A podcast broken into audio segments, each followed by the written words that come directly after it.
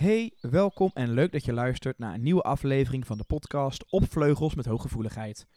Deze podcast is gemaakt door Inge Vleugels, eigenaar van Coach Balans, in de hoop dat je meer grip gaat krijgen op je hooggevoeligheid.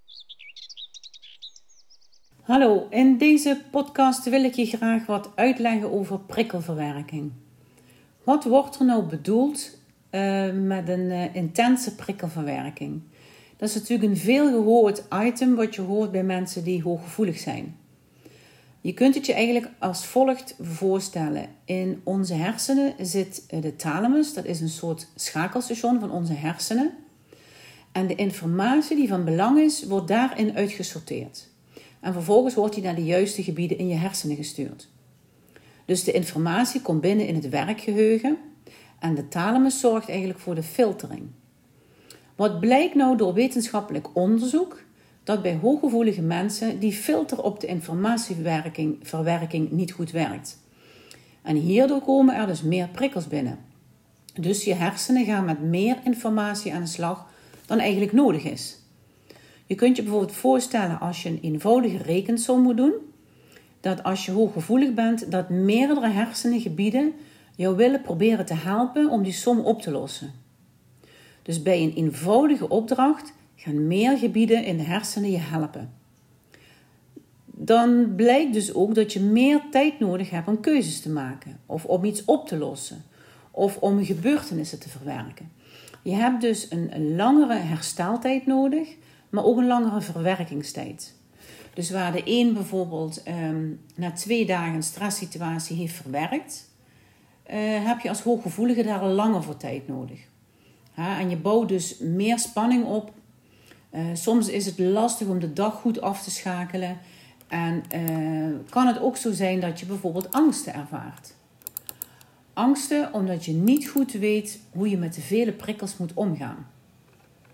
Je kunt je bijvoorbeeld voorstellen dat als je ehm, naar een feest gaat of naar een drukke bioscoop met veel en hard geluid of ehm, in een winkelstraat waar heel veel mensen heen en weer lopen, dat je heel veel prikkels binnenkrijgt. En al je zintuigen die staan eigenlijk op scherp. Je kunt je voorstellen dat alle prikkels op je zintuigen als een baksteen binnenkomen. En je lijf en je hoofd en je hart moeten dus die prikkels gaan verwerken. En dat kost tijd.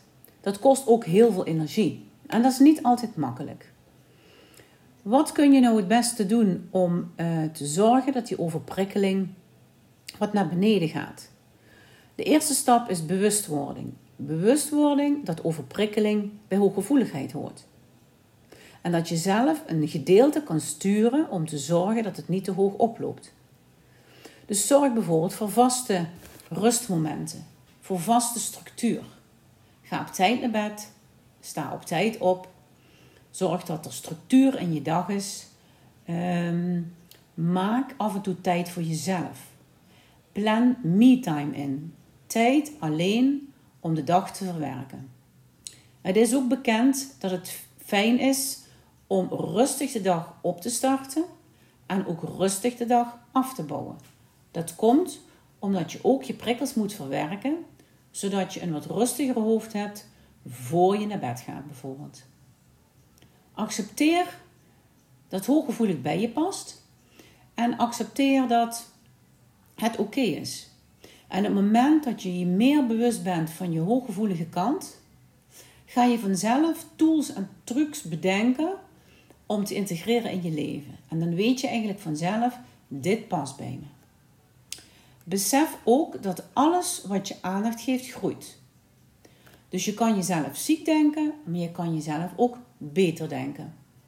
Dus je gedachten die beïnvloeden je gevoelens en vervolgens je gedrag.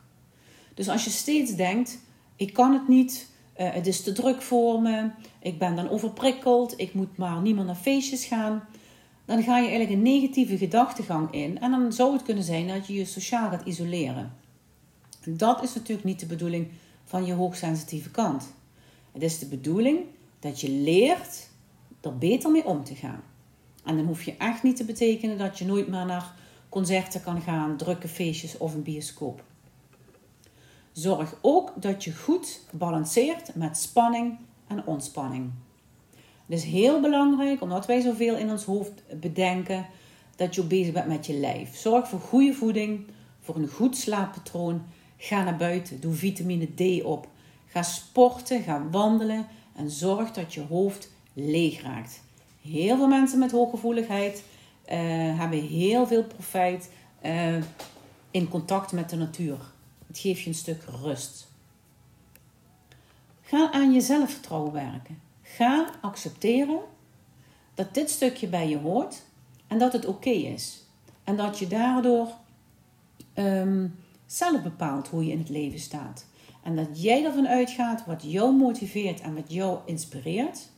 Enerzijds. En dat je aan de andere kant ook weet wat je ongerust maakt. Dus laat je manier van leven niet afhangen van het andere van je denken. En neem niet alles zo persoonlijk op. Stel, er wordt je iets gevraagd uh, en je twijfelt. Vraag dan bedenktijd. Iemand nodigt je uit om s'avonds te komen eten en je wil er even over nadenken. Geef dan aan, ik denk er even over na en ik app je straks even of ik wel of niet kom.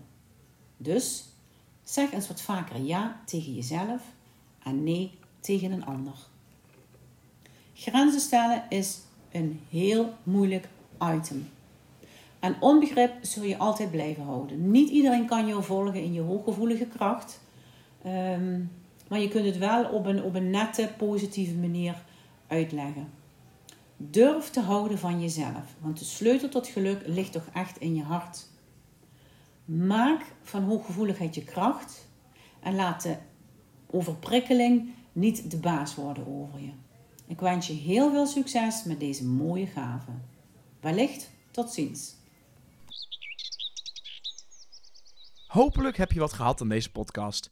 Wil je nou altijd op de hoogte blijven? Vergeet dan niet deze podcast te volgen en te liken. En voor meer informatie kun je terecht op coachpartijbalans.nl.